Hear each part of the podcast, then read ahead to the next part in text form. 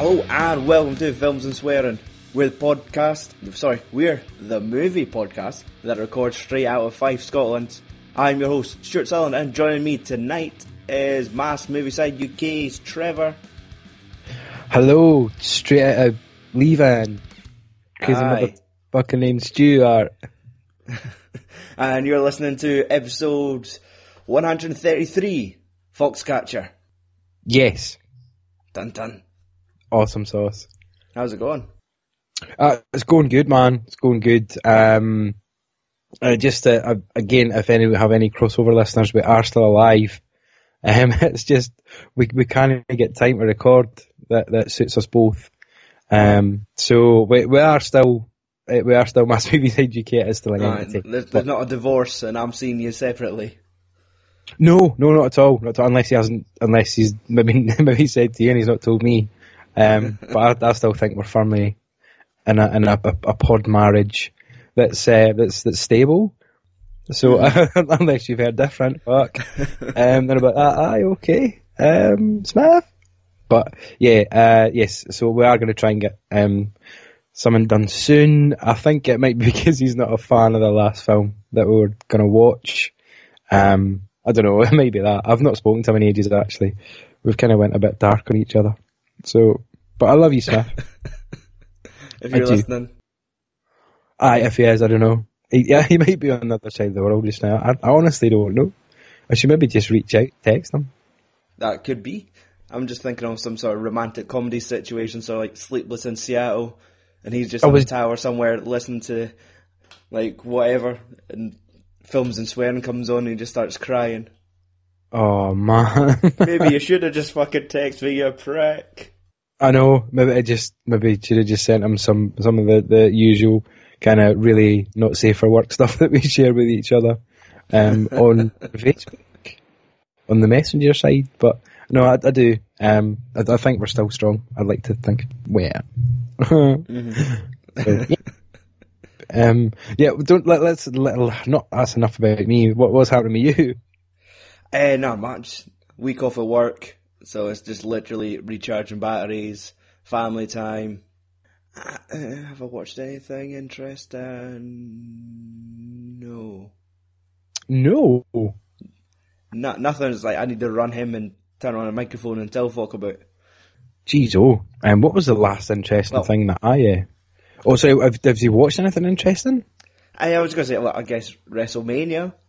That sort of took over the weekend, like when the WWE moves to Florida and takes over, and you have like 5 nights worth of wrestling to watch. Well, your friend did go there as well, didn't he? Yes, which you are exceedingly seemed bitter about. I'm not going to lie. Envious. That was a bit strong. Bitter was a bit strong, but yeah, you did. It was. I could just. The envy was just pouring out you as you were dressed as Garth. Yes, aye, that fancy dress party. Yeah, we're going to just also just want to fess up that I was extremely ill that weekend, and I was a really bad friend who just disappeared and went to sleep because I felt like hammered shit, and I was fucking well hacked off because that's kind of like the one party weekend a year that I have, and I ended up with some kind of stomach bug.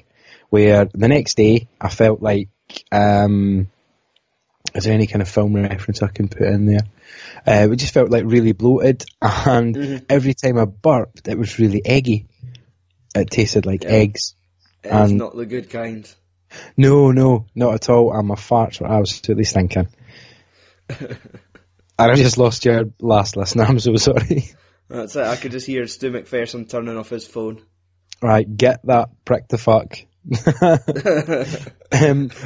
What I've watched recently, I have rewatched Rogue One. Oh yes. By heck, that's a decent, solid installment in the franchise. It's quite a fun. To be fair, I just came all over myself when watching Darth Vader again. I was like, oh my god, he's so badass. He's just so badass. I couldn't believe it. And just, there was just something so sinister about the Empire this time. They always seemed so benign in like 4, 5 and 6 and a bit shit. But in this, though, they are not to be taken lightly, despite Stormtroopers still not being able to take down a blind man with a stick because he's one with the Force and the Force is with him. So, and the fact that, again, I'm so unplugged from the internet as well that I missed all the internet backlash about Peter Cushing. Oh yeah, aye. It's like, what? Why would you backlash something where it looks outstanding and it, yet again, it's the sand between the bigger rocks in the jar that fill up the spaces where you see him interacting with the kind of the main bad guy who's also the guy from Dark Knight Rises and Haggett or someone, is it? I think it is. Daggett, sorry, it's Daggett. I'm sure he's Daggett, he's got that funny wee speech. I will show you how this weapon works. And I've also watched Godzilla versus Biollante, but if you ever want to know, randomly watched that last week because I just went on a bit of a Godzilla tip, and turns out that's a different generation of Toho. I don't know if you know about the different movements within Godzilla, and this is harking back to a straight sequel to the 1950s original. Ah. I would like to know more about Godzilla. I've not looked any further than more or less what the series, like, counted the movies in the series, looked at the posters, skimmed a couple of trailers. I always have those things like, I would watch a Mechagodzilla film, but then it's like finding it. And the last one I found was like a .reel file. Remember those? I think so. It was like the black and blue, navy blue player, and it was maybe .reel or some short abbreviation. And the dimensions on the picture was like the size of my thumb. And I was like, no, nah. So, aye. Well, I would highly recommend Godzilla versus Mechagodzilla. That's pretty badass. Because that's when he gets all nice and that, and he's fighting for the people. That's at that point in time. There's a certain name for that. Time of Toho, but this was sort of like late 80s one that I watched where he's more of a force of nature, like the atomic bomb that he's meant to represent. We're getting some deep cut film knowledge right here, Stu. That's it. Deep cut film knowledge, and we usually just resort to dick and fart jokes. So, and he's got a big Godzilla cock, and Biollante does a big fart on his big Godzilla cock. There you go. It lights up, it goes blue, and lightning semen. Oh, what? Waves. Yep, just blasts buildings in half. Godzilla-sized load. Yep, that's why just half of Japan's still irradiated. That's exactly why. It's why half of Japan looks like it's in winter. So. Aye. It just looks like a live-action Studio Ghibli film. There were those creatures. Well, that's what happens when fucking Godzilla spunks over. Fucking... Oh. I don't know. I can't think of a place in Japan right now. Spunks over Taipei. There we go. I don't know. Fuck it. Taipei. Yeah, it went from Japan to China. That's right. No, Fukushima. He's covered Fukushima and radioactive jizz. Just when we thought we got over the events of Fukushima, some giant fucking lizard had an itch. Thanks to Fukushima. and shoots his Godzilla side. Yeah, because he Fukushima'd it up. There you go. The tone's a bit even out now. Yeah, that's better. Feel better now. Aye. Let's just like wring the spunk off that cloth and get to a spoiler warning. No, yeah. Trevor, actually, I consider you a friend. Okay. And my friends call me Bald Eagle. Or Golden Eagle. Oh, my. Actually, either of those would work. Or Eagle. Or just would coach. Ah, you could call me Coach if you want. But how about just Stuart? Well, you've earned that. I'll let you with that. Okay, thank you. Okay, now, Golden Eagle. That's going to be, like, abbreviated in the episode, like, for who's hosting it. It's just going to be fucking Stuart, Golden Eagle, Sutherland, Trevor, the ungrateful. Bald Eagle. no, just Trevor, the ungrateful. the ungrateful ward. I just run away and head up. Fucking Channing Tatum in the second half. That's it. It'll be Trevor, Ape, Farley. Oh, that's one, yeah. You're just an ungrateful ape. I just needed someone to talk to the night. Yeah. That was it. Go and get your brother. Go and get your... You don't even have a brother, so go and get your brother. Go wake up one of your kids. Now, I don't know if you've listened to any of our last couple podcasts, maybe for the last 10 episodes, we do our spoiler warnings in a way that we muck around with a quote from the film. Okay. But turn it into like a spoiler warning. Right. So, I'm going to play a little spoiler warning music, which is just a random Google of the soundtrack. There we go. There's that tone everyone likes. Oh, yeah. I've just pulled the keyboard out. I'm going to just play this as well. Mm-hmm. But that's one of the most important elements of entering a podcast, is the feeling of confidence, knowing that you're going to win, that feeling inside. And if you get...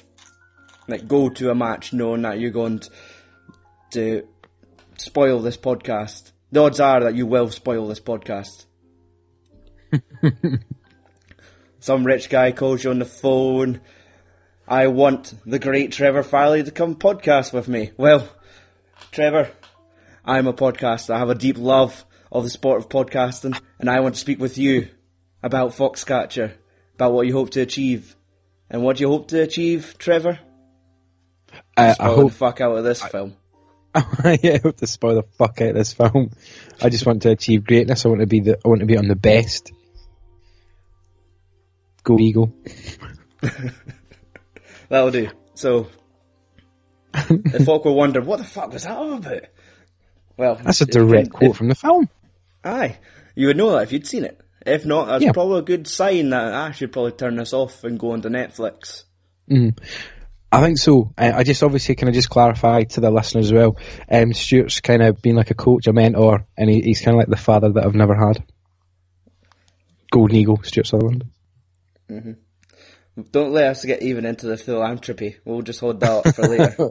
Definitely. Aye. Foxcatcher from director Bennett Miller.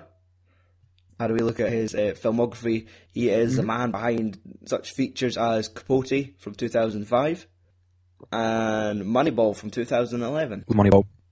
I have seen that once, and it's sort of like, I think I liked the movie, but I know really fuck all about what's going on. Oh, totally. It might have been maybe 2012 I watched it.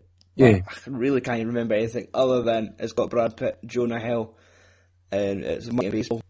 Philip Seymour Hoffman's up in the mix as well. Ah. He's in that. He's one of the coaches. I watched it again in the last couple of months, and it's just such a fascinating subject, to be honest, even though like I've got no interest in baseball whatsoever. Mm-hmm. But again, Jonah Hill and Brad Pitt, what it is, I think. Yeah. But hey, look, we're getting sidetracked. So, aye, Foxcatcher stars Steve Carell, John DuPont, Channing Tatum as Mark Schultz, Mark Ruffalo as Dave Schultz, Sienna Miller as Nancy Schultz, and Vanessa Redgrave as Jean DuPont. Alright, Trevor, what was your initial reactions when you first saw Foxcatcher? Upon watching the trailer, I was kind of very, very intrigued. I can't remember if it was maybe you that maybe brought it to my attention. It might have been. Possibly was, yeah, like one of those occasions where we were, working.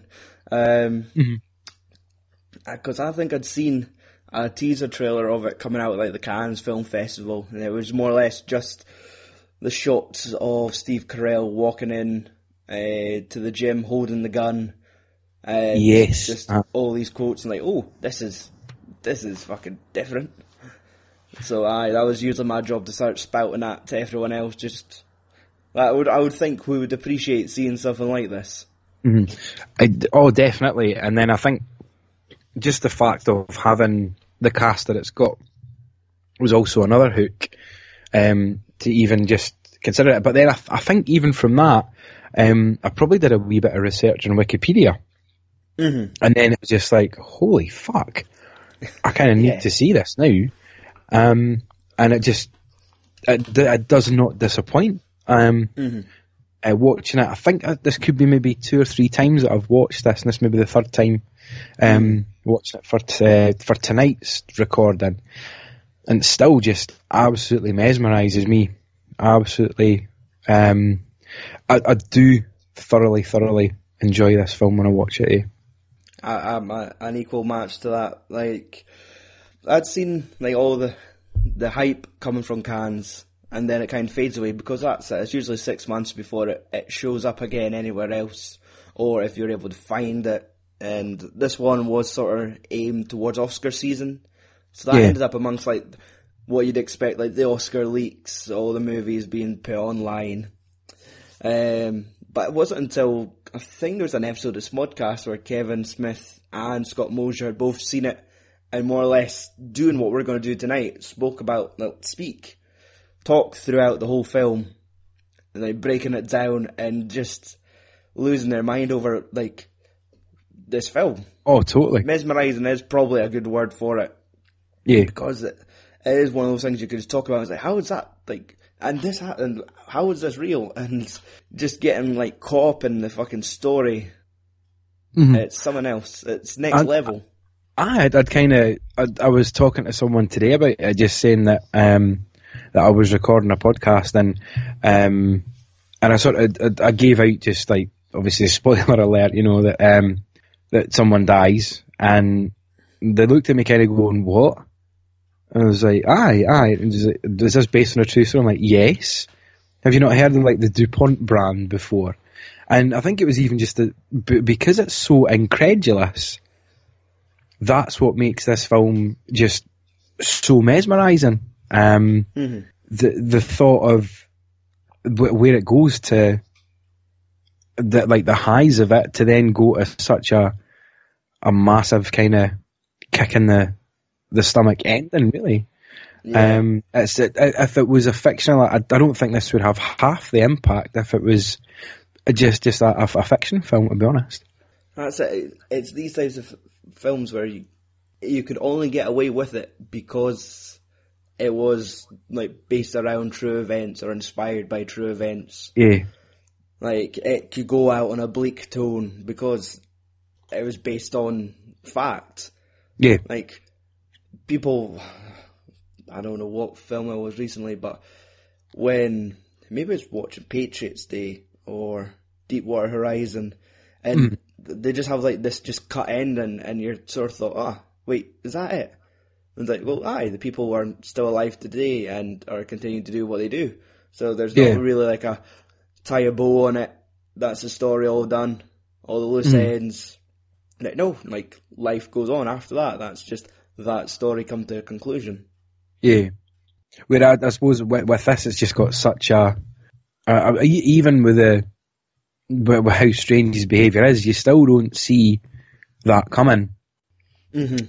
And that's kind of what makes it so powerful, to be honest with you. But then it just kind of highlights the fact that of the plight of affluenza, you know, as they call it, like people that are so rich they've got no idea of kind of the consequences of what they do. It's like that young kid that got off with, I think, mowing down 3 people and killing a couple over in Texas, right. And he got off with it because he had no idea of the consequences because of affluenza, as they call it.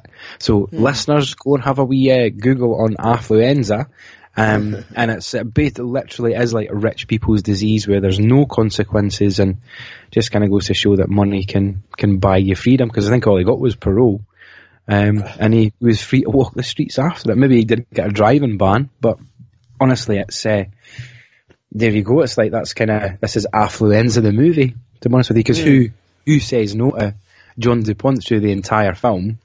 Nobody. You know what I mean? Yep. And if you show any sign of hesitation, you are replaced. Yes. Post haste. But like, again, you can sort of see that coming through every single time that he keeps on asking Mark about Dave. But, you know, Lindsay, like, when's running? Like, God. So... Right, obviously with the spoiler warning, we heard there was like the summer anarchies, like the opening credits of the film, where it gets to see. I think it has to be like real home movies, like the old home movie footage, the man and the horses. Aye, like I reckon if like that was setting the tone of the film, because this is now it's on for about well over 2 hours. It's about 2 hours 15 minutes. So yeah, you'd cry at a slow burning film, wouldn't you? Oh, totally. Like, You've kind of got moments to wrap up the tension, but nothing really kind of prepares you for that absolute just out of nowhere ending. Eruption at the end. Yeah, totally. Mm-hmm. But it's when you get to see like Mark Ruffalo doing his thing to begin with, like doing like the wee school talks. Mm. Next thing, like it's basically highlighting that the life of a good breadwinner is rising as you would expect. Not in the slightest. No, I mean, I just kind of got there. That was just so heartbreaking. You know, it's like watching him kind of do what he's doing. There's not a smile on his face. Burger in the car. Mm-hmm. Super noodles for tea. On his own at a table, you know, I'm not saying a single thing, but he's got that the pride of his medal, you know. It's just like go straight back in the box, back in the shelf, back with these other trophies. But it's also the fact of like he's, you know, talking to these kids trying to be motivational, and it's like he's shown a dog a card trick. They're just like, all right, and then you've got additional kind of knackers where they're signing the check. They're signing the checks. Was that making it out to Dave Schultz? That's not. No, it's Mark. Oh, I thought we were getting the Raven, just like... So that really sort of sets the tone, isn't it? Where it's like, oh, I thought we were getting a good one. Aye. Like both are like gold medal winners. But his brother kind of seems to, even in watching the actual documentary footage of his brother, he's just got this absolute spark and magnetism about him. Mark doesn't seem to have. Although he's got the talent and the ability, it appears on the mat, he's kind of lacking everywhere else, and I think he's more than aware of that, and that becomes really apparent that he's very much in his brother's shadow, even just from the fact of, oh, I thought we were having your brother, and here's your $20. No.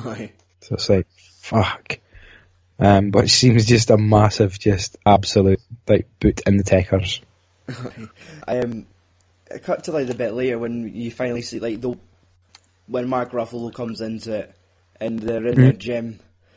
Like, you see, they kind of have like this wire about them, like this sort of wrestler's walk, where it's like a slight stagger, and like the hold the arms, sort of like the T-Rex sort of arms thing going on. It's just, it gives you sort of like a primal, like, when they start wrestling, when they start going for the holds, like, it's sort of like apes fighting, is a way, almost.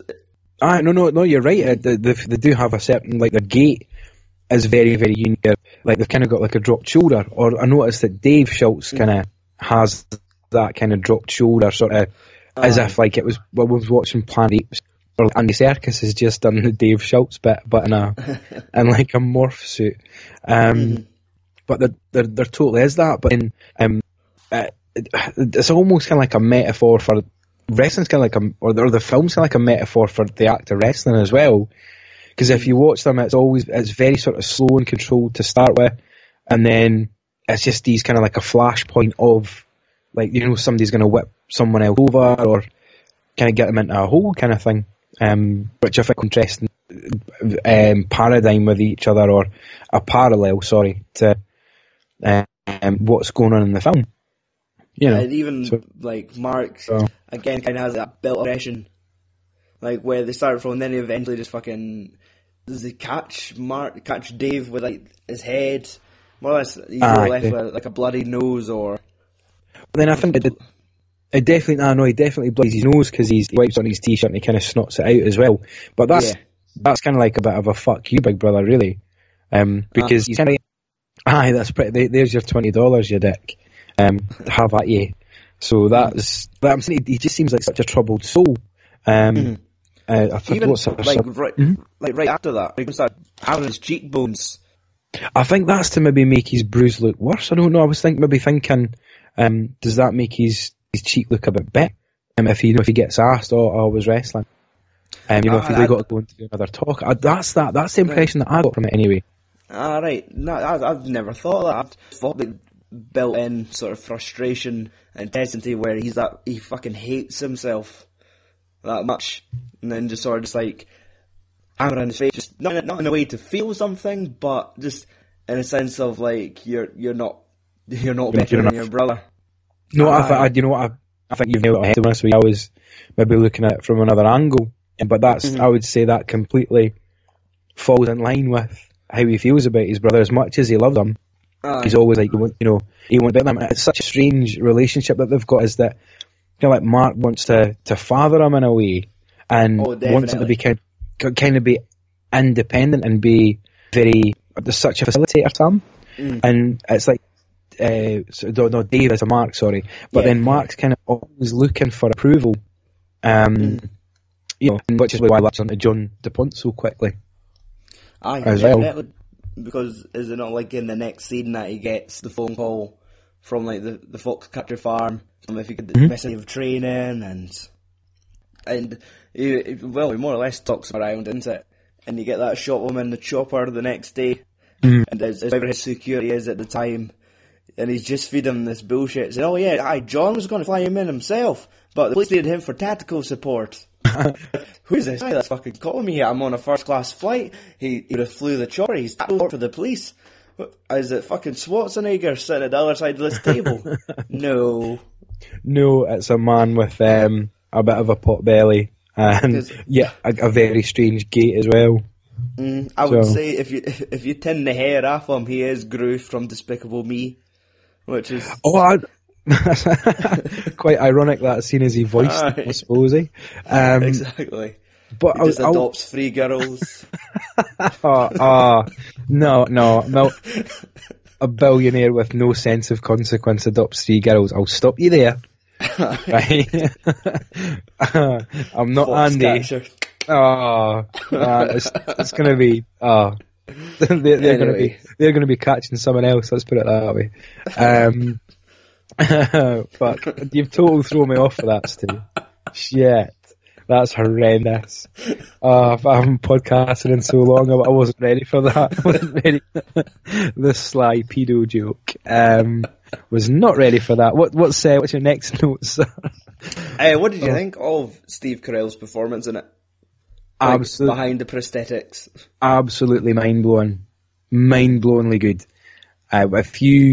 Because I bet the first thing you would have done is you watch Foxcatcher and then you go on YouTube and look for actual documentaries of it that you'd never even knew existed until you watched Foxcatcher, and then you see how kind of similar he is to like John DuPont in real life. I thought he'd although he's a bit fatter than him, the nail X like.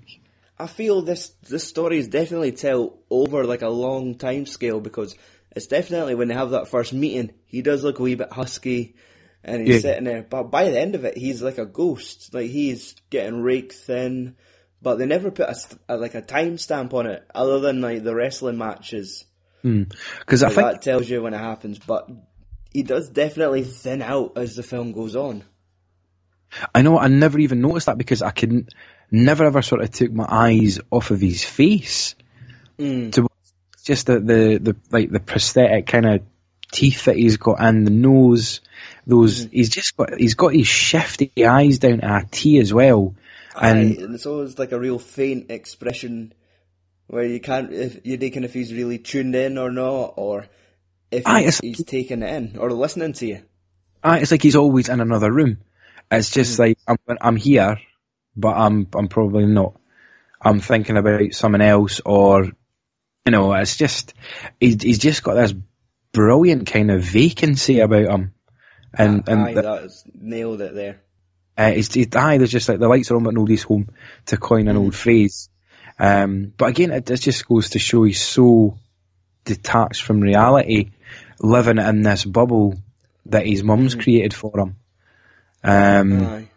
And it's just, it's flesh-crawlingly good, the fact that he's managed to get it. And if you look at the documentary footage, he's got the eyes down.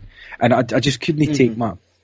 It sounds so stupid, but I couldn't take my eyes off his face with his his beady eyes and that massive conch, and the fact that they've done his teeth and stuff that I never even noticed that he'd sort of changed shape until you mentioned it. Now when I think about it, when you see him sort of sat and he is a bit like a beached whale, but then he goes and he does his, I'm doing air quotes here, he goes and wrestles. And you can just, you can't either. There's a total difference in his body shape. Like, I mean, Steve Carell before this was like more or less just, I was just going to say the funny man, but other than like 9 seasons of The Office, 40-Year-Old Virgin, and like Anchorman. Exactly. Like he is. I love it when you get to see like somebody stretching their legs acting wise. Yeah, because he kind of did it. But... whatever he does, like fuck it, Evan Almighty's watchable.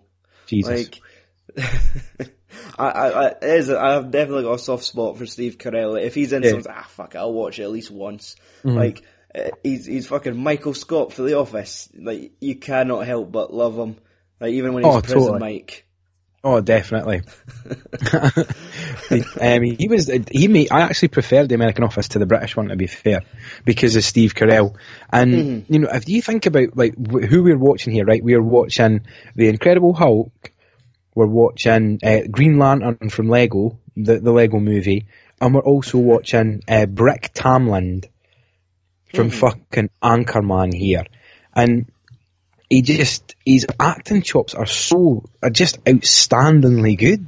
You know, to take on like such a big character like that, he does it with aplomb. It just seems so natural. It's terrifying how much of a chameleon Steve Carell is at times. Even though like you wouldn't mistake him. You know it's Steve Carell, but his entire performance just makes you forget about the 40-Year-Old Virgin. Evan Almighty, you know, a little bit. Fair enough, maybe not his first sort of turn at like serious drama, because I think he did like Little Miss Sunshine before this as well. Right enough, definitely. So, but just we're not even touching the Chantates. I mean, Christ, he was a fucking poster boy, and look at the chops he's got in this. You know, he's just. That I don't know how he does it, but that kind of like that loneliness, the competitiveness with his brother, all through like prosthetic nose and ears, and he's of the way he sets his jaw. That's just he does look like a fucking animal about to fucking attack somebody, like just how the jaw drops. You sort of see him. I think I don't know if it's an underbite or an overbite, but I don't know how he's managed. Maybe just pushing his jaw forward.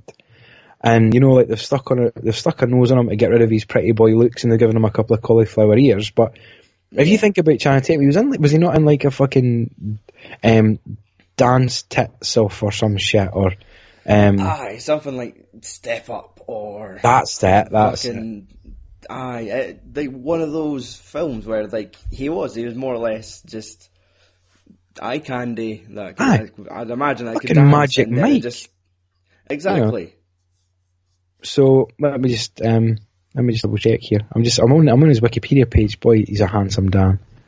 When he's not got that prosthetic. If you have a look, we'll have a wee look at just a quick brief view. Right, so 2005, he was in Coach Carter. He was in War of the Worlds, uncredited. So She's the Man, 2006. Step Up 2, Step Up. 2006, and Tyler Gage. I thought you got to call it the Streetquel. Oh, no. Step Up 2, go to the streets. You're going to rock it. Like, piss off. Right, anyway, and then, well, like G.I. Joe, Dear John, for God's sake. Then what we got here, The Vow, 21 Jump Street, Magic Mike. You know, Don John, he did Lego Movie before Foxcatcher, Jesus. Oh, wow. So, look, he's got some absolutely horrendous movies going on, and then he fucking rocks out Foxcatcher. Like, what in the fuck? That's it. Sometimes you think they must want to test themselves just to see if they've got it in them. And like, Nolan's performance is flawed in this film at all. Okay, Sienna Miller's a bit, like, barely in it. And that's Dave's wife, Nancy Schultz. Yeah, yeah. But you're not a fan. A bit of a plain Jane, doesn't really stand out. Like, I think I never knew a Sienna Miller until I was researching the podcast. I was like, wait, that's a Kent Nim. Aye, she's like the really, really sexy girl from like Layer Cake, and she's just like, she's sort of she was like the proper eye candy in Layer Cake, and then she's just been sort of dowdied down for this. But that's the whole point, though. I think with that one, Steve, you've got the whole where like she knew what she was getting into when she married him from watching this documentary. And it's like she knew she was going to play a supporting role to Dave Schultz being the wrestler, and that's kind of the role that she was more than happy doing, being the mum to his kids, and being a wrestler's supporter, a wrestler's wife, in a sport that was completely that's unrewarded, shall we say, in the States, and I think that's kind of maybe why. She just seems like such a non-entity in the film. So, and that was more or less like John's pitch when he called Mark out. Somehow, like talking about how the Soviets look after their wrestlers, and he was more or less wanting to do the same thing for America. And it more or less kind of puts Mark under like a spell. And sends him back to Dave to try and convince him to move to Foxcatcher. Yeah, yeah. Like, and he's that excited, like, he's sort of paraphrasing the speech to him. He's like, we're making America great again, we've got to do this. He said about money, and I didn't know what to say, so I just said 25,000, and he said, yeah, sure. And he's like, that was the highest number I could think of. And and I said we would go, and he's like, you need to calm down, like, I've got a family. And he explains the whole thing. He doesn't want his children to go through the same thing that he did. Like, yeah. They were moving from town to town, and there was no decent upbringing. And he was like, right, I've settled my children. I need to think more than just myself here. Yeah. And it's you could just see how hurt, like, fucking Mark is. Like, no, oh God, but John's doing this and everything's great. Just come with me and... He's our golden ego. Exactly. I think he could be a father figure. Come on. You could be the father figure I've always wanted. Just making me like bump coke. But it's like you can sort of see that. Like I think maybe I brought that up earlier, but it's the whole kind of he's almost like a dog waiting for like the good boy pat on the head. Like waiting for that approval from his brother, and then as soon as he gets it, he. And it's a genuine thing that Dave is the most animated you've seen, of him that far. Aye, totally. And just his enthusiasm for it, and it's such a sweet sort of scene because, as much as like Dave kind of knows that he's not really got to cut the apron strings, but it's kind of like, look, this is your chance. You can have. I've got my lot in life. I'm happy with what I've got. I want to be happy for you. Didn't he feel, I want you to go and do this for yourself kind of thing. And I think maybe Mark picks it up the wrong way, that he's kind of getting pushed away, whereas Dave's kind of letting him go and letting him grow as a person, and I don't think Mark sees it like that. It's more of a, okay. But then Mark is kind of like a pawn to get Dave in, really, because as you know, that like John's kind of at him sort of quite a lot of times through the film, asking about when Dave's coming, so it's a bit of a shame for Mark, really. He gets used on, and then he's kind of effectively, he's the architect of his brother's demise at the end of it. Definitely. So poor bastard. I'm trying to think when he first goes back. This is when you start getting to see the first, like when Mark returns to the farm, and you start seeing like. We get the hints of the weird nature behind John, like when, I don't know, it's like Mark's getting briefed by one of the security guys and John walks into the room and he seems like he's kind of like an introvert. Like, he doesn't want to interact, but he mentions that he sees, oh yes, they have excellent beds.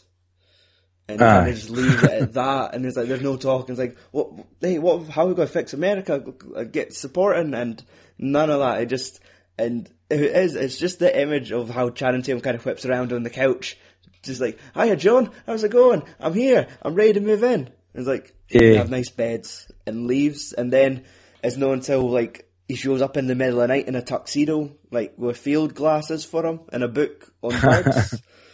Yeah. Like it's like a real, not like a split personality or like a bipolar thing. It kind of gives you the impression of like he is really like sometimes they're on the same wavelength but hours apart. Yeah, like, aye. Mark's that excited at the start, and if John showed up with fucking glasses and a book for him, they could have been all giddy together. But he was just somebody else when he shows up. Aye, just kind of like constantly blowing hot and cold. But it's kind of very, very typical sort of behaviour, I suppose, of like somebody who's, you know, not wanted for anything in their entire life, is that there's no appreciation for what he's got in front of him. He was a toy that he had a great interest in at the start, and it's like almost like he's losing interest in him. Mm-hmm. You know, he's kind of got this, oh, I didn't want to play with that toy today, I'm going to go and play with this other toy that I've got. I'm going to come back to him though. And it's like, oh, and then when he does, he kind of comes back. He's like, oh, brilliant. You know, so that's it's like definitely a buyer's regret. It's like, ah, oh, fuck. Aye. Maybe not even. No, not even so much as like buyer's remorse, but just as in like, that's well, it. I've got all these toys to play with, and you know, I'll go and play with that toy one day, and then I'll come back and maybe play with that one another. And it's a human being, you know, as opposed to just a little side project that you've got because you've taken a shine at a sport that'll piss your mum off. Mm-hmm. So, or it could be a fucking tank that you ordered, but have a bairn's temper because it's missing the mounted gun. Yes, exactly. I have a history. Like he's talking to the army as well. Like these are like. And the guy's like, if you could just sign here, and he just fucking slaps the clipboard out of his hand and walks away.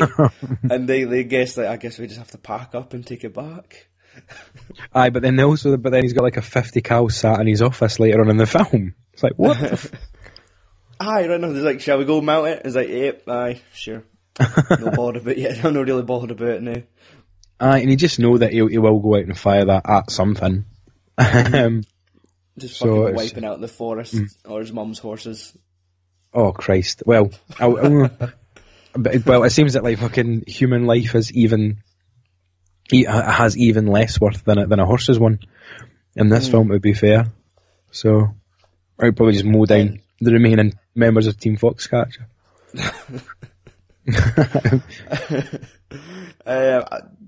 No, the part when you actually do, like, when Dave is first introduced to John, it's like after the first tournament. Yeah. Actually, during the tournament, now obviously Mark's wrestling, but Dave's down there doing the coaching, and it's sort of like John's just in the stands watching him. Yeah. So like the prize fighter that's eluded his grasp. And it's, I mean, it does get slightly awkward when he brings John up to his room. And like he's wrestling a bit with the kids, getting them changed for the beds, and they're not really interested that he's there. And right away, John just senses it and just leaves the room. And like Mark's getting all fucking angsty. He's like, "Do you know who that is? Do you know his family?" And he's like, "Come on, Mark, we said hi." And even the kids are like, "He said hi, Mark." I know. And they're just all taking the piss at him. It's that kind of thing where is it, you know, has like John DuPont seen the fact of like how a normal kind of working class family interacts that kind of freaks him out? Or is it, you know, like, but I'm John DuPont, I should be the centre of attention, and you should have gotten up and shook my hand. And that's kind of what you get from Mark, where it's like, what, he couldn't even get up and shake his hand, or he couldn't even get up, you know, that's John DuPont. Aye. So it's almost like he's a vessel for John's ego as such, because he's kind of got him on such a pedestal for it, like, because that's it, more or less they're outside of the bubble at this point. Mm-hmm. Like, he's not surrounded by his staff. Like, they're surrounded by real people. Yeah. And they just kind of sort of dismiss him as, like, who's the weird boy with the big beak? Why? Because he's no longer at, like, the DuPont Ranch, where he's in control of every single thing that goes on. That's it. Cut back to, like, the farm, and when it's, like, the first night's a celebration, and it's him, all the wrestlers, having a few drinks, they're clearing out the trophy cabinets. He's talking about he's not got his affection, like, the same affection as his mother for horse flesh. And just talking... And he wipes out the cabinet, puts it in the meadow, and they're all just having a banter. Then they're like the cringe-worthy moment where fucking John tries to tackle one of the boys. Jesus. Yeah. Oh, and the guy's looking around like, "What? Dude, I've had a drop, boy. What am I doing? Like, this is John. Shit. Okay." And he just like kind of falls over, and John, like, he thinks he's in the same, like, he's one of the lads. He's in like a fraternity now almost. Aye, like he's not like, had to buy his friends like he's had before. Exactly, like, he's the coach, like, by that rule alone, you need to be better than the rest of them, and, fuck, I'll start pissing about, I'll tackle the boys, and they better fucking fall. No, I think, they kind of know, it's like, right, I think we better take a dive here. Exactly. Because, yeah, again, they were just there for the money, you know, and what he could give them, as opposed to being there for John the person, who probably doesn't really exist, to be fair. Because if you also, I mean, looking at what happens there, I mean, any other probably kind of film, when it was like rebelling against like their parents and whatnot, they would have just scooped the trophies off and let them hit the deck and whatnot, but no, they were proper respectful with the trophies, got taken off, and no, nothing was clattered down, and everything was just put kind of in its place. And but then that's maybe where, you know, then they have that wee eruption of like they get wrestle-tastic. They'll have a bit man love going on, as opposed to just like. There is almost like sort of a homoerotic theme at times, like not in a sense that like it's wrestling, but there is plenty of times where like.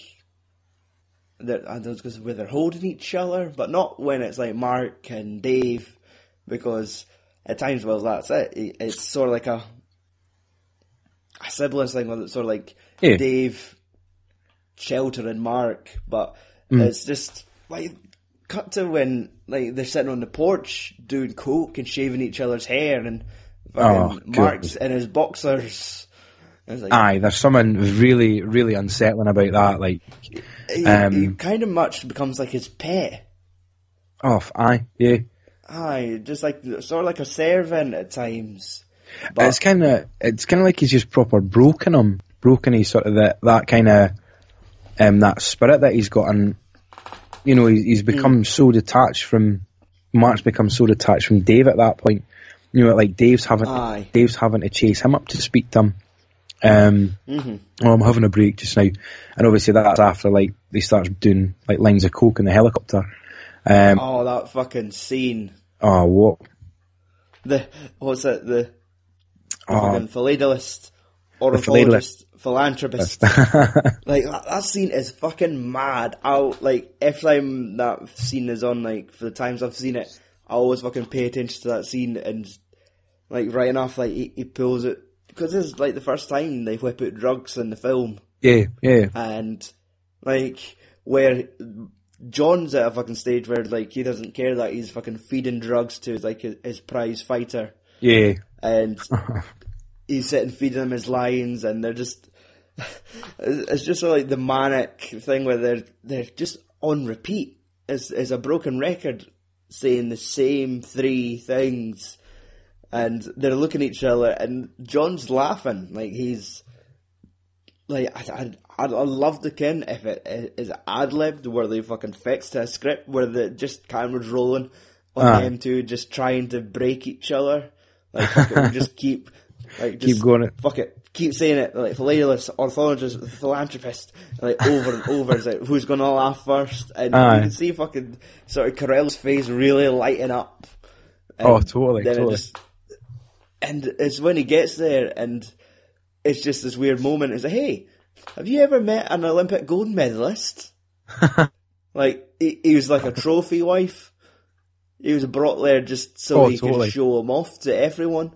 Aye, and then you're going to, because I've been so good to you, Mark, you can go up on stage and say these words that I've written about myself. And that's kind of where it brings it. Oh, he's like the father I've never had, and he's like the golden eagle. And it just sounds so clunky and just like, oh man, like proper cringy. But again, it kind of that's the sort of beginning of whether or not like the end of that kind of friendship or relationship as such, because that's where I know the bit you're about where like he's sort of shaving his hair, and then he sort of kneels in front of him, and like he's almost like a puppy that wants attention, and John's happy at that, almost kind of knowing that he's effectively got his claws in him, you know. Aye. And it's that's when he sort of says, you know, like, I never really had any friends. My mum had to pay somebody when I was younger. Aye, like, scenes like that are fucking heartbreaking. Oh God, his mum was... Like, because what was it? It was something like the maid or the fucking driver, their 16-year-old son, and it was his only friend, and then realised the fucking lorry was getting a paycheck for it. I know. Fucking horrendous, man. How fucking heartbreaking must that be? Because I guarantee you that would be real. Like, no, that's not fucking dramatised. That's happened, you know. And cut to, like, basically the Eagles' first fight. Like, in a fucking tournament he funded in the over 50s category, fucking basically pinning Ricky the Dragon Steamboat. Was that really him, or was that not? It did look like it just looked like an old Asian with a fine head of silver hair. And then, but I mean, Jesus, just when he pinned him, and you get that payoff, like just the way exchange of hands and the envelope being pushed in his hand as he's leaving. I know. Like, did John know? Like, did he buy that victory, or was it all just set up around him, and he just went in and was like, Christ, I won! Yes!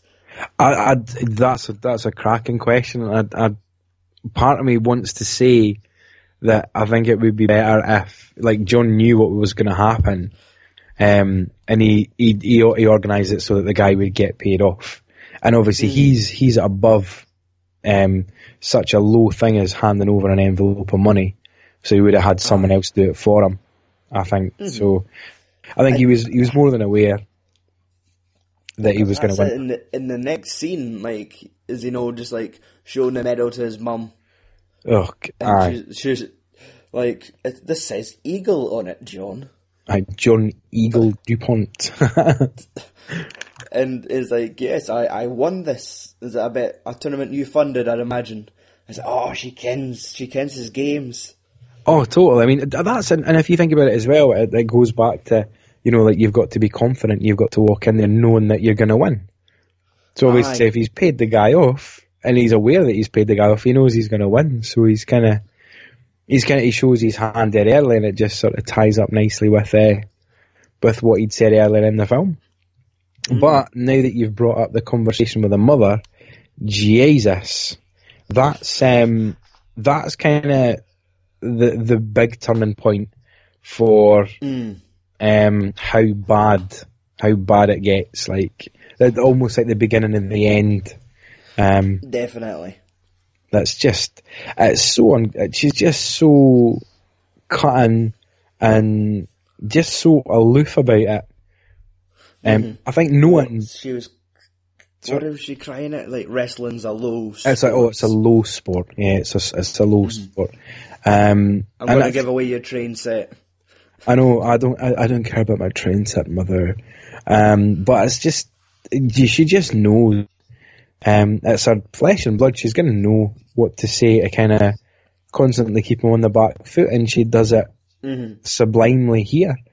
And it's fucking awful watching that seeing that she can dismantle what he's built over, I don't know, like years, possibly a couple of years, because I think it obviously Mark talks about his win at AE. It wasn't Salt. It was, what was that? The Los Angeles Olympics, which were 82. It was early 82, and then it was Seoul 88. So, early 84? Sorry, it would have been then. And it sort of, well, shit, where was I going with this? So, wait a minute. Oh, just there are some years, but aye. Oh, it's aye. So there's obviously like that amount of time is completely dismantled in what's maybe a 5-minute conversation. Mm-hmm. If you think about it, and it just shows you that horrible control that she's got over him, that it seems to mean nothing to her, but as you know, he's constantly seems to be seeking her approval. Aye. Which, and it leads to like the fucking backlash in the, like the next scene where he shows up at more or less the fucking clubhouse. Mm-hmm. The guys are sitting drinking beer, watching UFC, and he just fucking scalps Mark. Aye, that's a fucking hefty scalp. I think that, I don't know if that's maybe for reals.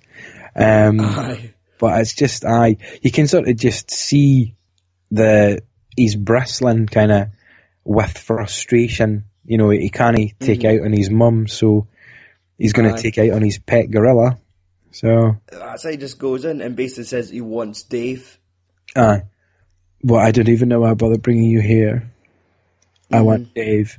It's like, and yeah, again, it's just that obviously would set Mark off because he's constantly been trying to escape his brother's shadow, and the person that's been actually giving him approval, it's just all this fucking that relationship shattered, and it's just it shows that the fact that he didn't want him. It's always been about Dave. Aye, yes, that has, because again, we've kind of. We've maybe skipped over, or we missed that bit where like he walks in with the gun, but the weirdness kind of starts, and you can call me Couch Eagle, Golden Eagle. He does that weird video, or maybe the video comes later, but then he just walks into the gym with a gun, and you're like, oh, I've got like 380 something days to the Olympics, and he fucking, like, wow. Because what I find, and it's almost, that kind of comes as a result of, like the wrestlers running past him when he's at the shooting range with the cops. And it's he has kind of a very strange reaction to that, where it's almost as he look at them as being low and they shouldn't be speaking to him when he's with his cop friends. Aye, because it was like them going past, and it's almost like, I was going to say fraternity again, it's like the lads going past, shouting over to you, and he's switched, he's no... like, on that high anymore when they're having the drink, having the wrestle about their room. Like, he's professional now. Aye. And even though, like, his intentions in going in there was just sort of like, right, guys, go on. Like, let's knuckle down. But just fucking, I'll fire a gun at the ceiling. Like, that shot was in all the trailers, and you just think... fuck, what happens? I ken somebody dies in this film. It's like he walks into a gym with a fucking pistol in his hand. And it's sort of like, it's cut short, or, well, no, it just highlights how fucking slightly deranged this boy is becoming. Oh, fuck, yeah.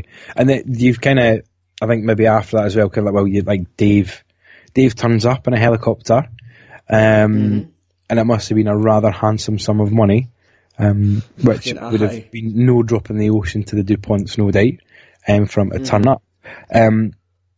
When you've also got the where like John's trying to be the coach, you know, like Dave sort of sat watching him, and like his mum gets wheeled in as well. Oh, and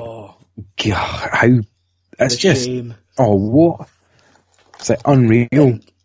And it's when like he gets in and he as you said, he's doing the teaching. And then he just, like, just lies on the ground and lets the guy get on top of him, and his mum can't bear to watch it. Aye. And the whole time he's just looking at her, and as soon as she leaves, he's like, right, okay, get in pairs and do it. Aye. Actually, coming away from the film for a moment, there's always a small part of me that really wants to buy a Foxcatcher t-shirt, but it just doesn't seem right. Like, you know, like movie memorabilia, you could buy a t-shirt on anything nowadays, but there's stores on Amazon that sell like replica Foxcatcher t-shirts, like what the guys are wearing in the gym, the hoodies, things like that. There's nothing wrong with that at all. I was shopping for one last night, but I shit you not, I'm rather surprised that you came out with that.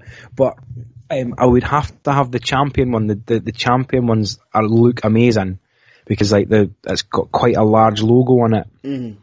You can buy them from Japan, and I think they're round about 80 £80 for like a proper champion one. Aye. And again, I was feeling like what, like when somebody looks at it, like I'm thinking the film, or would you think of what happened? And in the sense, like, would the more known equivalent be like walking around with like an OJ shirt? Well, no, I mean, I'd feel that kind of awkwardness about wearing that sort of thing. Like that, that's a bit weird. What's this? The juice? Oh no, not at all. I wouldn't have any qualms about wearing that. That's like what if you? That's my only. I've had it on like the wish list for a while on Amazon. There's something like a £12, just like the navy blue with the yellow text and the fox symbol jumping across. Like shit, I just want to buy one of those. Just buy it. Just like there's part of me is like, but what that man did, I can't forgive him. It's like John's not getting the money for the t-shirt. I have these mental arguments with myself, and then I just decide now I'll just leave it on the wish list. Maybe I'll get it for Christmas one year. Oh man, you should just like take funds. Look, we get paid. We're pretty much paid now, Stu. I think the money's going into our bank today. Well, in about 5 minutes. But just do it because at the end of the day, it's going to start a conversation. What the fuck's Foxcatcher wrestling? That well, you haven't seen Foxcatcher. Go and watch Foxcatcher. Because it could be a conversation. See, I would be the boy that would jump to it. It's like, here, you kin that rich millionaire that killed the wrestler back in the 90s. Like, what? It's like, it's a book. Well, I leave it at that. Or just say, look, like, oh no, that film. You getting the one that's got the Hulk and the Green Lantern and that boy for Anchorman. By the way, it's like an Anchorman t-shirt. Channing Tatum was Superman. It was Jonah Hill that was Green Lantern. Sorry, that's my bad. Aye, it was, wasn't he? Yeah. Aye. Sorry, I'd led you down that path. Nay, corrections department here. But no, I would totally don't care. About what people would think of it. I understand it's a sensitive subject, but if you look at the 80s. Oh man, like the champion versions of those, they look amazing. And I'm sure the first time that I watched it as well, I did the same thing and went, oh man, I could maybe get a Foxcatcher wrestling sweatshirt. Because there's someone like, that's a really cool name, Foxcatcher as well. And it could be a good conversation piece. Look at the positives, Steve. Stop focusing on the negatives. You could make somebody go and watch Foxcatcher who's never even thought about watching that film, wouldn't even come on the radar because they're too busy watching Fast and the Furious or whatever Justin Bieber nonsense is out there, and they might go, well, that's 2 hours and 5 minutes. I'm not going to get back on. Or they go, fucking hell, that is a fucked up true story. Why the fuck are you wearing that sweatshirt, you sicko? I don't know. But no, I would totally have that. I don't even know if they were in stock though, but I would totally shell out the £75, but I don't think I would want to pay the £50 that it will cost me to ship it over. Oh aye, your fees, and if they say it shit, and then if the Royal Mail fucking hold on to it at the other end and send you a wee slip through the door and say £15 and we'll deliver it. Aye, pretty much. And I don't even know if they were still in stock because it's quite a while ago. But if I could ever get a hold of one, that would be definitely a sweatshirt that I would purchase, like, definitely. There's just, like, one remaining wrestler just selling all the t-shirts from the estate. Oh, that would be immense. You got a proper champion one? You got a proper champion one? Oh, perfect. I'm there. You've sold me, but not so much of the wrestling singlets, though. I'll leave those. I'd like to keep... I'm trying to think. In my notes here, I've jumped, I feel, from... the mum watching him and the shame, and then I've written just the rage when he loses it back at the hotel. I think this is when maybe Mark starts losing his bouts. Well, that just because John's there, I think, really, because obviously, like, I'm going to be your coach and all this kind of jazz, and you can obviously Mark's clearly not happy with it because he I think he kind of just, does he punch him or does he slap him back when he's doing leg presses? He slaps his hand away for him because he's like, you want to use your stomach to do this. Aye. And he's like, who are you fucking trying to coach me? Mm. And it's these outbursts that fucking Mark has in his hotel room where he fucking starts headbutting the mirror, smashing his face, and then he goes on like full in on like a cheat day and orders fucking everything. Yes. Like for steak to the Black Forest, fucking chocolate gateau. I know, it's just more like he's just not, I was going to say committed suicide, like career-wise, like fuck it, just forget the training, and I'm going to binge, and then it's only when Dave shows up, it kind of brings him back to his sense, and he just fucking hugs him, tells him it's going to be alright. Aye, after the massive slap in the pus though. Aye. You need kind of, obviously a bit of tough love, but it's clearly just a massive bout of self-harm, because he knows kind of that he went the wrong way for a long time, and this is where it's got him. He wasn't training hard enough, probably because John was there and in his head. That'll probably fuck with his head and whatnot. But to be fair, losing almost a stone in 90 minutes? I don't think that's even humanly possible. 12 pounds in 90 minutes. Aye, it's just like, holy shit. But then you've kind of got Dave being his guardian again, and it's almost like Mark is so codependent, or so not even codependent, but just so reliant on Dave to just be kept on the straight and narrow. To keep him on the rails. Aye, or he's just going to be without direction. Mm-hmm. And he ends up kind of getting in tow with an absolute fucking nutbar billionaire. So, and it's that thing where like he's properly trying to lose the weight, and he's on the exercise bike with the hoodie up and around the nose, just trying to sweat out. And John's like that keen to come over and talk to him, and you just see Dave constantly like grabbing him by the shoulders, spinning him around, walking him out the room, and he keeps coming back to the fucking door, and it's inaudible, but it looks like Dave's fucking shouting at him to leave, but he's just got that vacant stare, even through just the gap in the door. He's just trying to get eye contact with him, but fucking Mark is in like another world, just fucking belting out the fucking moves on the bike, and Dave's behind him fucking punching the legs down. Like, but then trying to get it looks like it kind of it fuels him on as well a wee bit, that he sort of shows up, and as opposed to kind of sort of deflating him, it kind of pushes him on to go harder, you know. And then you've kind of got the fact that John DuPont has now just been told no, and it's meant no, and when is a spoiled billionaire ever going to hear the word no? Very often. You know what I mean? So that maybe that's kind of, I think, another big catalyst for kind of what happens at the end. Aye. You know, for someone to finally just sort of say no to him. That, and of course they realise in the fucking next scene that the mother dies.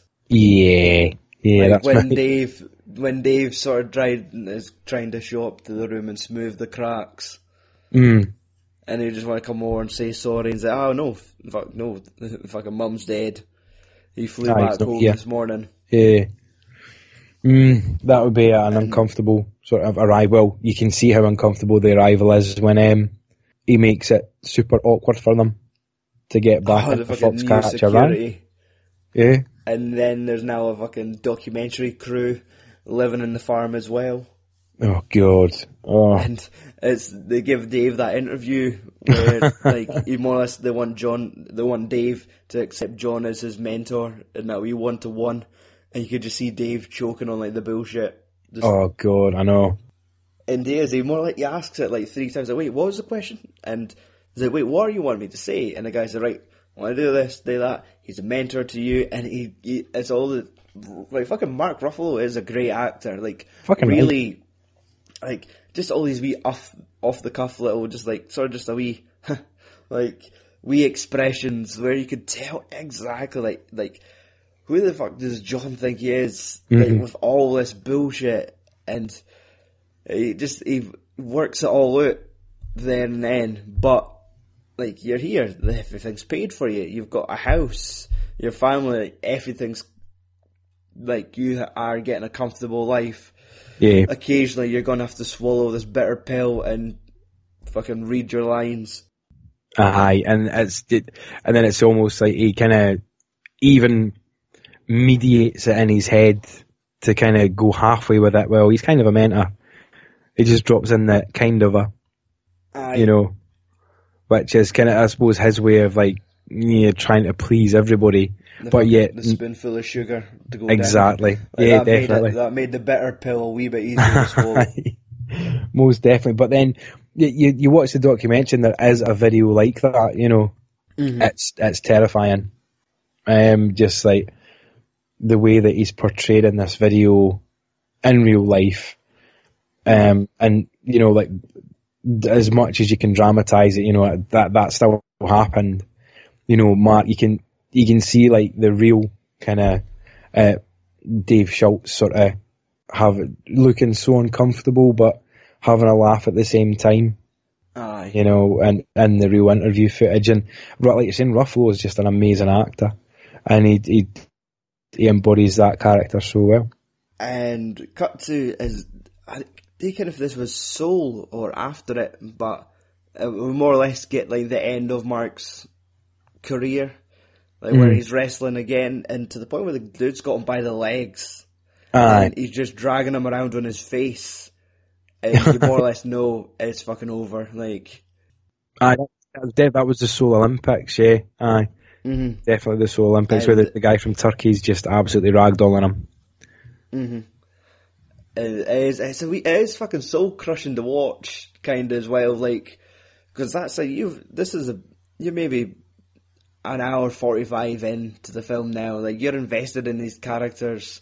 You mm-hmm. kind of want, like, I think on basic instinct alone, you kind of want folk to win, the folk you've learned to know over the last hour, and you kind of hope they get what they're going to achieve, because you see the fucking work that's being put in, and yeah. just the fucking seeing him being dragged around on his face like a wheelbarrow, like, oh fuck. Such, like, not like a proper Rocky, like, they're fighting to the bitter end, and he just won. He was just, as you said, ragdolled about the fucking ring. Aye, I think he got trounced, like, 4 or 5 to 0. But I think the fact that John's there with him hasn't helped in the slightest. You know, put him off at the qualifiers, put him off at Seoul. And then it's also maybe just the stark realisation that this could be his last Olympics, and he isn't going to be as good as his big brother. Mm-hmm. And it's like that wee bit of sugar. Well, there's no sugar to go with that bitter pill. It's just a Turkish guy railing on you, helping that pill go down. Like, so he kind of has, in a way, just completely like just destroyed Mark Schultz's life, you know. All that he's worked mm-hmm. for is just for nothing. You know, he said he wanted, at the start, he wanted to be number one in the world, and he wanted to be Olympic champion, and I don't think he got either in the film. So, it also highlights that kind of like, you know, money cannot buy you happiness, and it can't buy you a lot of things, and it just seems that like everything that John touched just seemed to turn to shit. So, aye, definitely.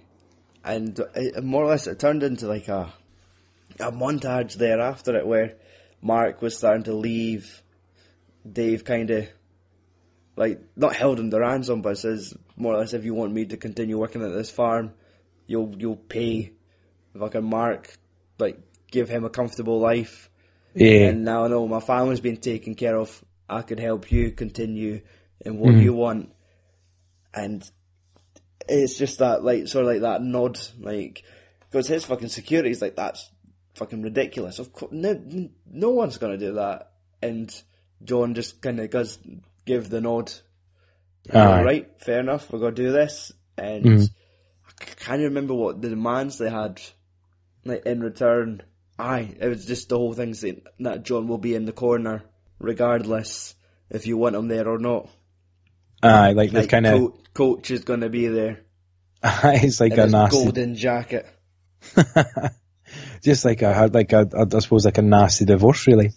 And they're kind of fighting for custody over Mark as such, you know, that they each person's got their demands and they're going to be met, and kind of everybody kind of walks away happy from that. Mark kind of gets his freedom and he's away from like DuPont, but he's kind of still going to have that reminder of his paycheck every month, that he's kind of always, I suppose, going to have like a slight control over him in a way, you know, with the money.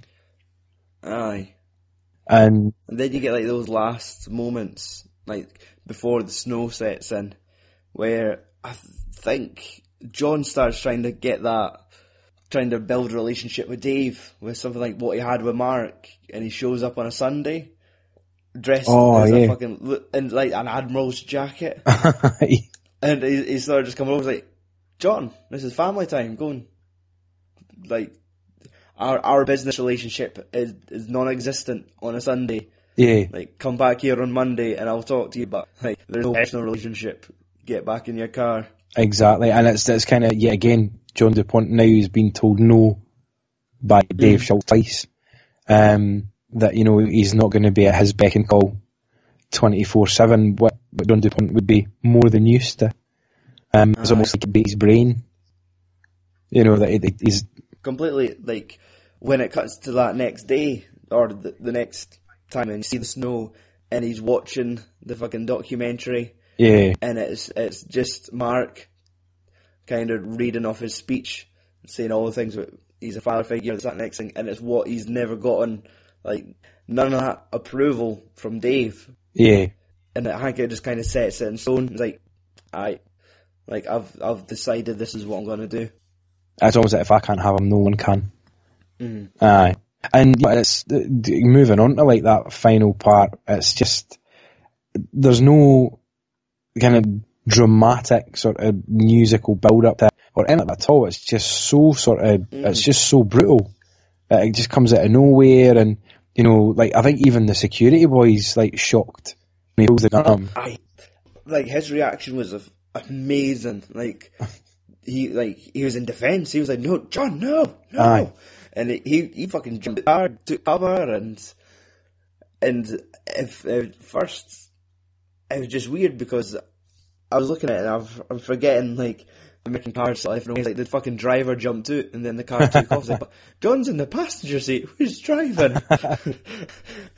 But it just, it's such a cowardly way. Like, he never came out of the car. It just sort of rolled in the window, shouted at him, pulled out the gun, and fucking shot him. No, it was just like, yeah, like, Dave had such a cool head. Like he was talking. I was like, because Daniel shouted, I was like, "You got a problem with me?" I said, "No, John, we've got no problem, nothing at all." And it just, that's not good enough. Aye. But then also you're kind of saying about like why he doesn't get out. But, you know, would he?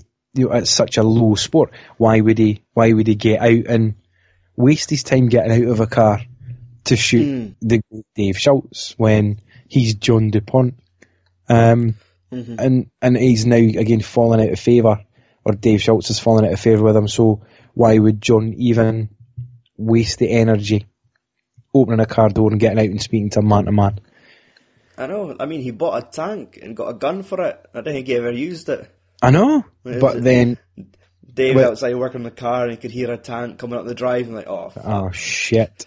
But then if you have a look at also, it's the state of Dave Schultz's car compared to John DuPont's car as well. You know, he's fixing it himself. He's having to do odd jobs on it.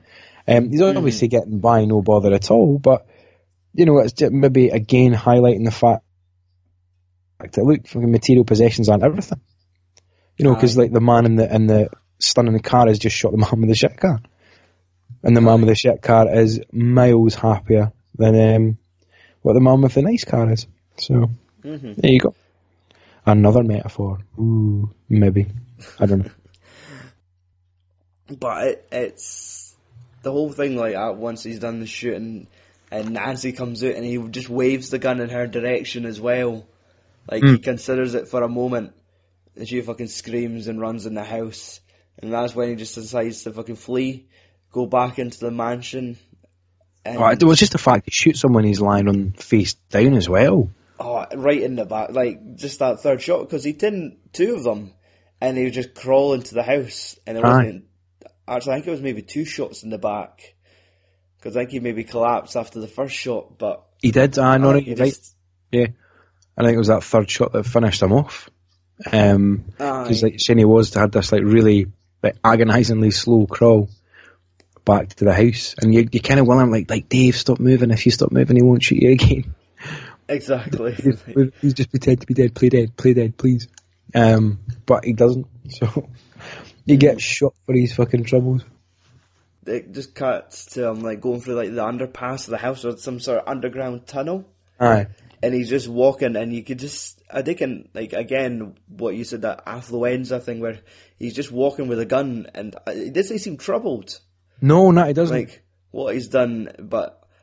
He's just led outside, and these SWAT teams fucking tackle him to the ground. Oh, again, he thinks he's away scot-free, but they're all kind of behind the door, just waiting for him. And there is just an immense sense of satisfaction that he does get his comeuppance, like, and he does have to sit his time in jail where he dies. Because it doesn't. I think from there it just cuts back to Mark, and he's sort of making his debut in whatever, like, UFC-style mixed martial arts tournament that he's walking into. Mm-hmm. There's nothing else after that point. He's, like, when John gets fucking arrested. He just gets sort of slung in the back of the van, and I think you sort of see Dave's wife kind of, you know, holding on to him, and that's the end of the... Close up of Mark's face. Dave's face. Yeah, and then, you know, that's kind of like the abrupt end to the vector that was Foxcatcher wrestling, and, you know, that's you've now got Mark trying to make his own way. Even though they watched a wrestler, when they were all sort of sat, and they watched a wrestler get absolutely destroyed by the martial artist, it's like, Christ, is he just setting himself up for more, you know, for more kind of punishment because of what he's done to his brother? You know, as he purposely put himself through that pain, so... Aye. But that's it, really, isn't it? Aye. That is such a fucking cracking film. Love it. I do love it. Most definitely. Off he cat. But... Okay, let's get to the facts. Let's start rounding this one in. Now, the budget for this film... It was $24 million. That's absolute bargain. Aye. Now, the bet that fucking confused me to hell, I think there's something wrong with the system. Whoever fucking was tearing tickets for Foxcatcher back in the day, worldwide, how many millions do you think it took? Let me think. I don't know. Maybe about 100? 100 mil? Trevor, I've looked at Box Office Mojo and IMDB's Box Office and Business page. The worldwide amount for Foxcatcher, $19 million. What? That's insane. It made, I think, $14 million domestically and, like, the fucking remaining 5 from the foreign market. Jesus. I can't understand. I'm sure that had a fucking general release. That sounds like it just done festivals and nothing else. Well, I know. But 19 million, that is a proper flop. Like, yeah, that didn't make it... It cost $24 million to make. And but the thing is, well, how... No, not how well was it advertised as well, and what was the... You know, like, the... Because it was a Sony Pictures classic, so it is always going to be an indie flick. Aye. So, and you know, are they going to be marketing that for like your cineplexes and multi-screened mass consumption places, though? So whether or not they're prepared to take the dunt, because I always think it's a good sign when you see Sony Pictures classics come up anyway, because it's their that blue screen. Aye, that very basic kind of that screams kind of indie, low budget. So, aye. And you just kind of kin that you're going to be in for a wee bit of entertainment, usually. I mean, obviously, it got some recognition when it came to awards. Like, it had 5 Oscar nods.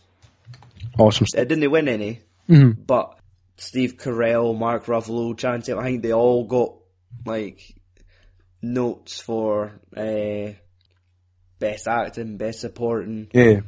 I'd like to imagine the fucking, maybe the best makeup. Well, I'd hope like, so. For the prosthetics I was put on those boys, I think that team deserved a nod. But definitely, according to IMDb, it did get 12 wins across various film festivals. Bennett Miller did get Best Director at the Cannes Film Festival. Awesome. That year. But Phil looks at, like, it's mostly Steve Carell losing all the Best Actor awards to Eddie Redmayne for that, The Theory of Everything. Oh, fuck. Well, it was fair play to Eddie Redmayne, because he did do an awesome turn in that film, like. Mm-hmm. So it's just the way the cards were played. Like, it was just maybe a different year. Maybe Steve Carell could have got more attention for it, but he went against some heavy hitters. He certainly did. So it's just bad timing for your Stevie. Aye. Yeah. Again, internet's reaction. IMDb gave it 7. A fucking straight 7 out of 10 based on 113,000 votes. Rotten Tomatoes. Do you think critics took kindly to it? I think they did. We'll give a percentage. Okay. I'm gonna use that with this question. Aye. I would go maybe 81. Not bad. 88. Oh man. That was. Oh, is this how you feel? This is how Smith feels every week. I think so. Every week, aye. Like, when I say that little feeling. Aye. Like, oh fuck! Oh, I was close.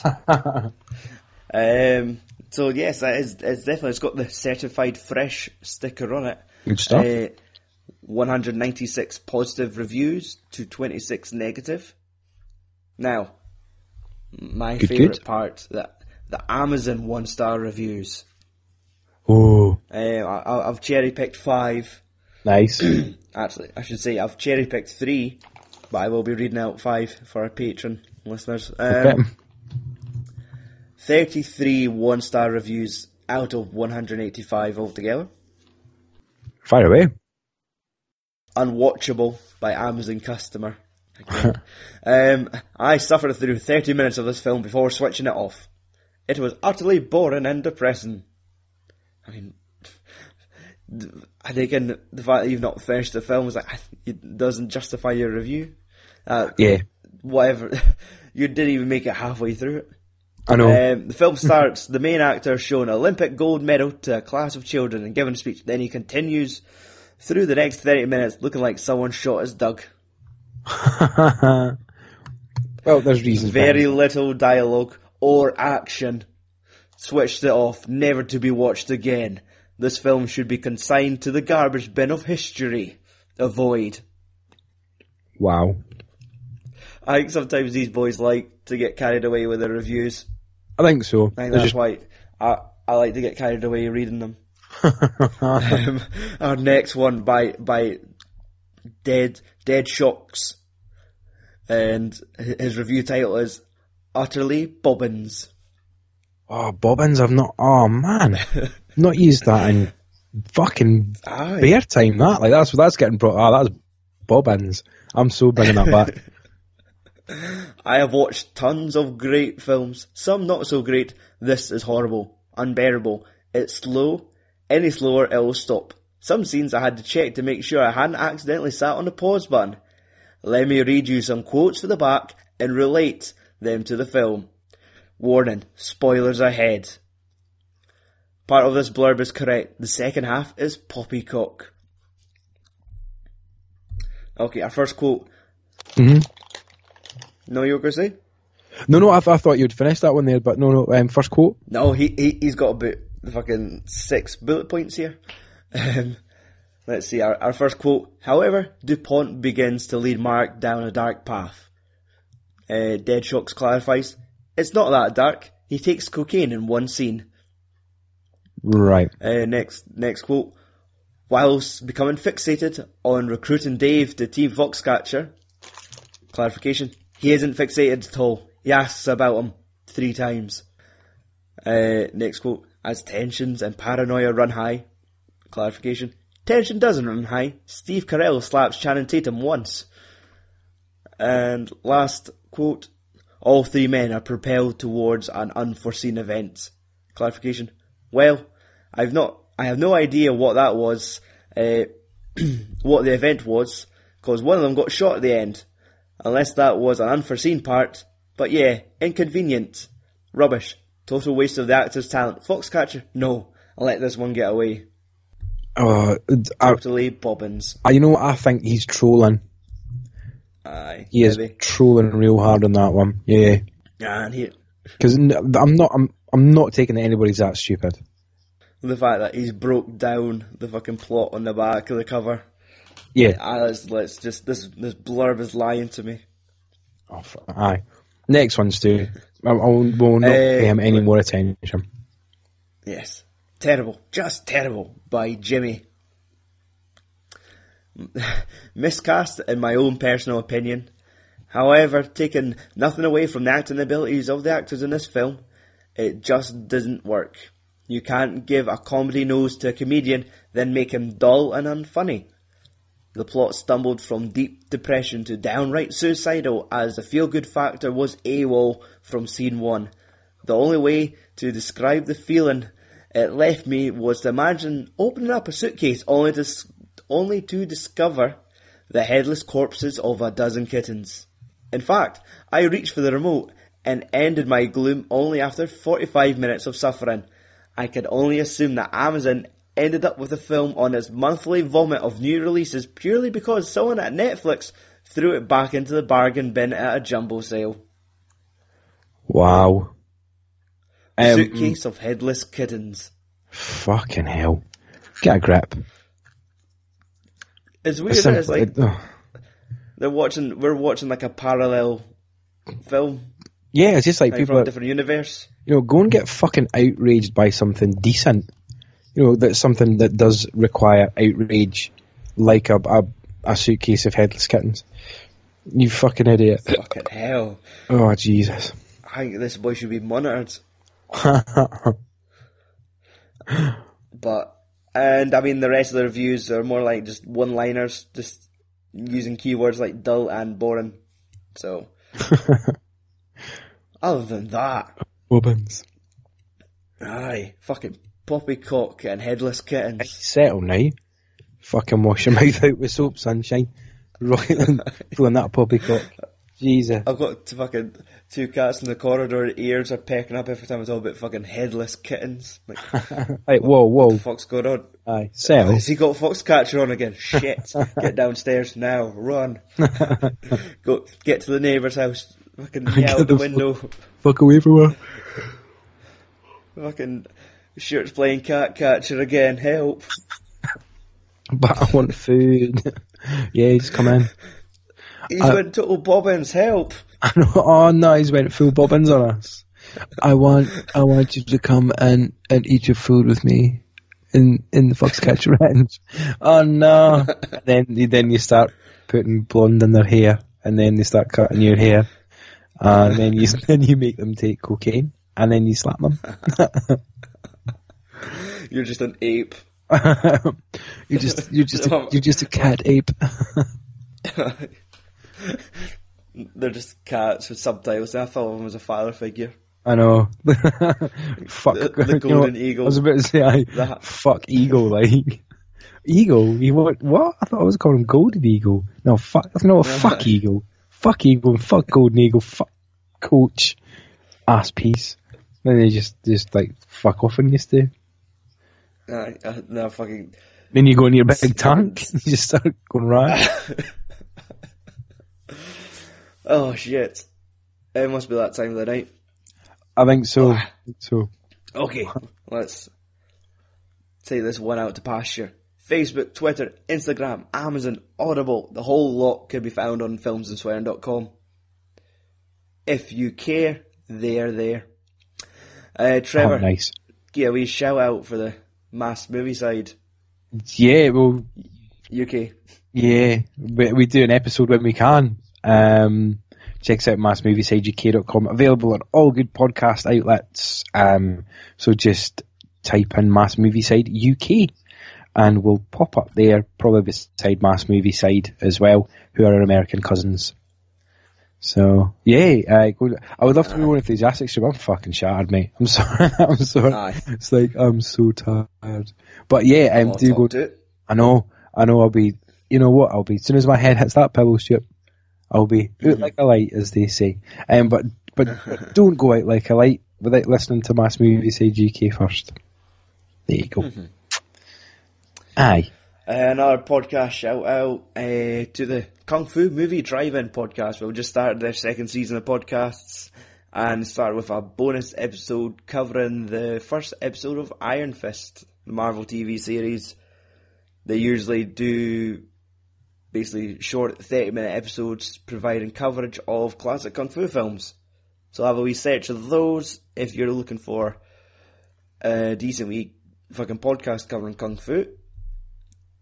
And they do go back anything from Shaw Brothers up to, I think, most recent film they've covered was Ip Man 3, Donnie Yen, Mike Tyson. So I look forward to see what they do in their second season. Other than that, shout out to Andros for our theme music. Thanks to Stu and our listeners for tuning in and letting us fill your lugs. But now it is that time of the night for us to pull out. Ladies and gentlemen, fuck off and tune in next week. Yeah, fuck off.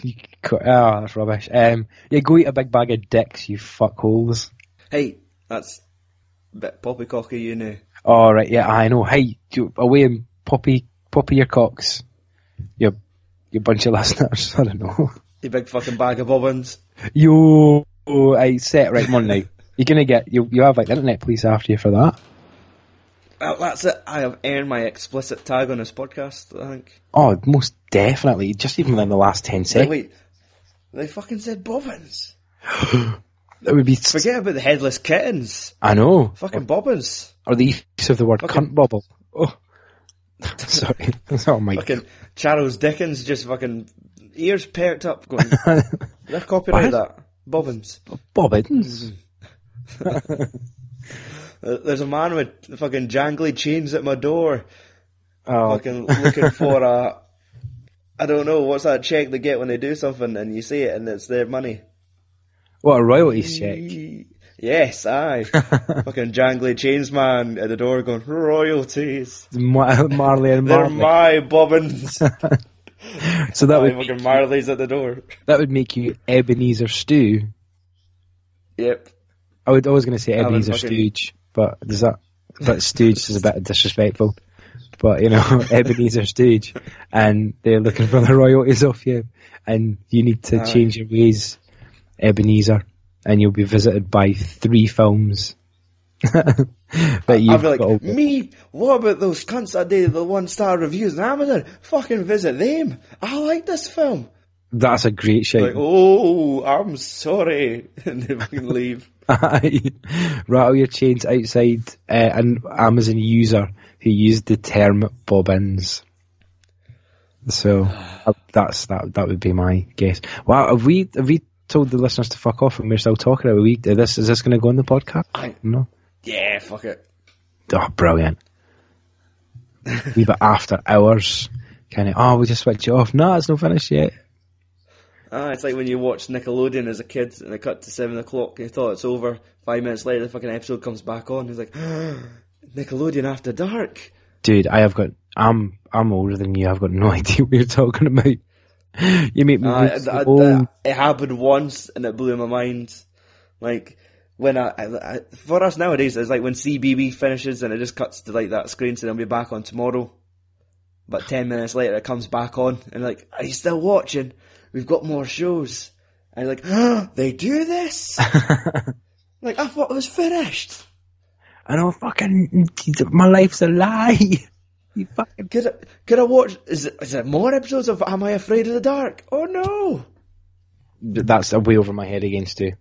I'm sorry. The age gap's just horrendous. I put down my Goosebumps book, and I was like, wait a second, am I getting more telly? I know Goosebumps. Let's not be too cruel. So. Anyway, thank you very much for the night, pal. Not a problem, man. Always a pleasure speaking to you. So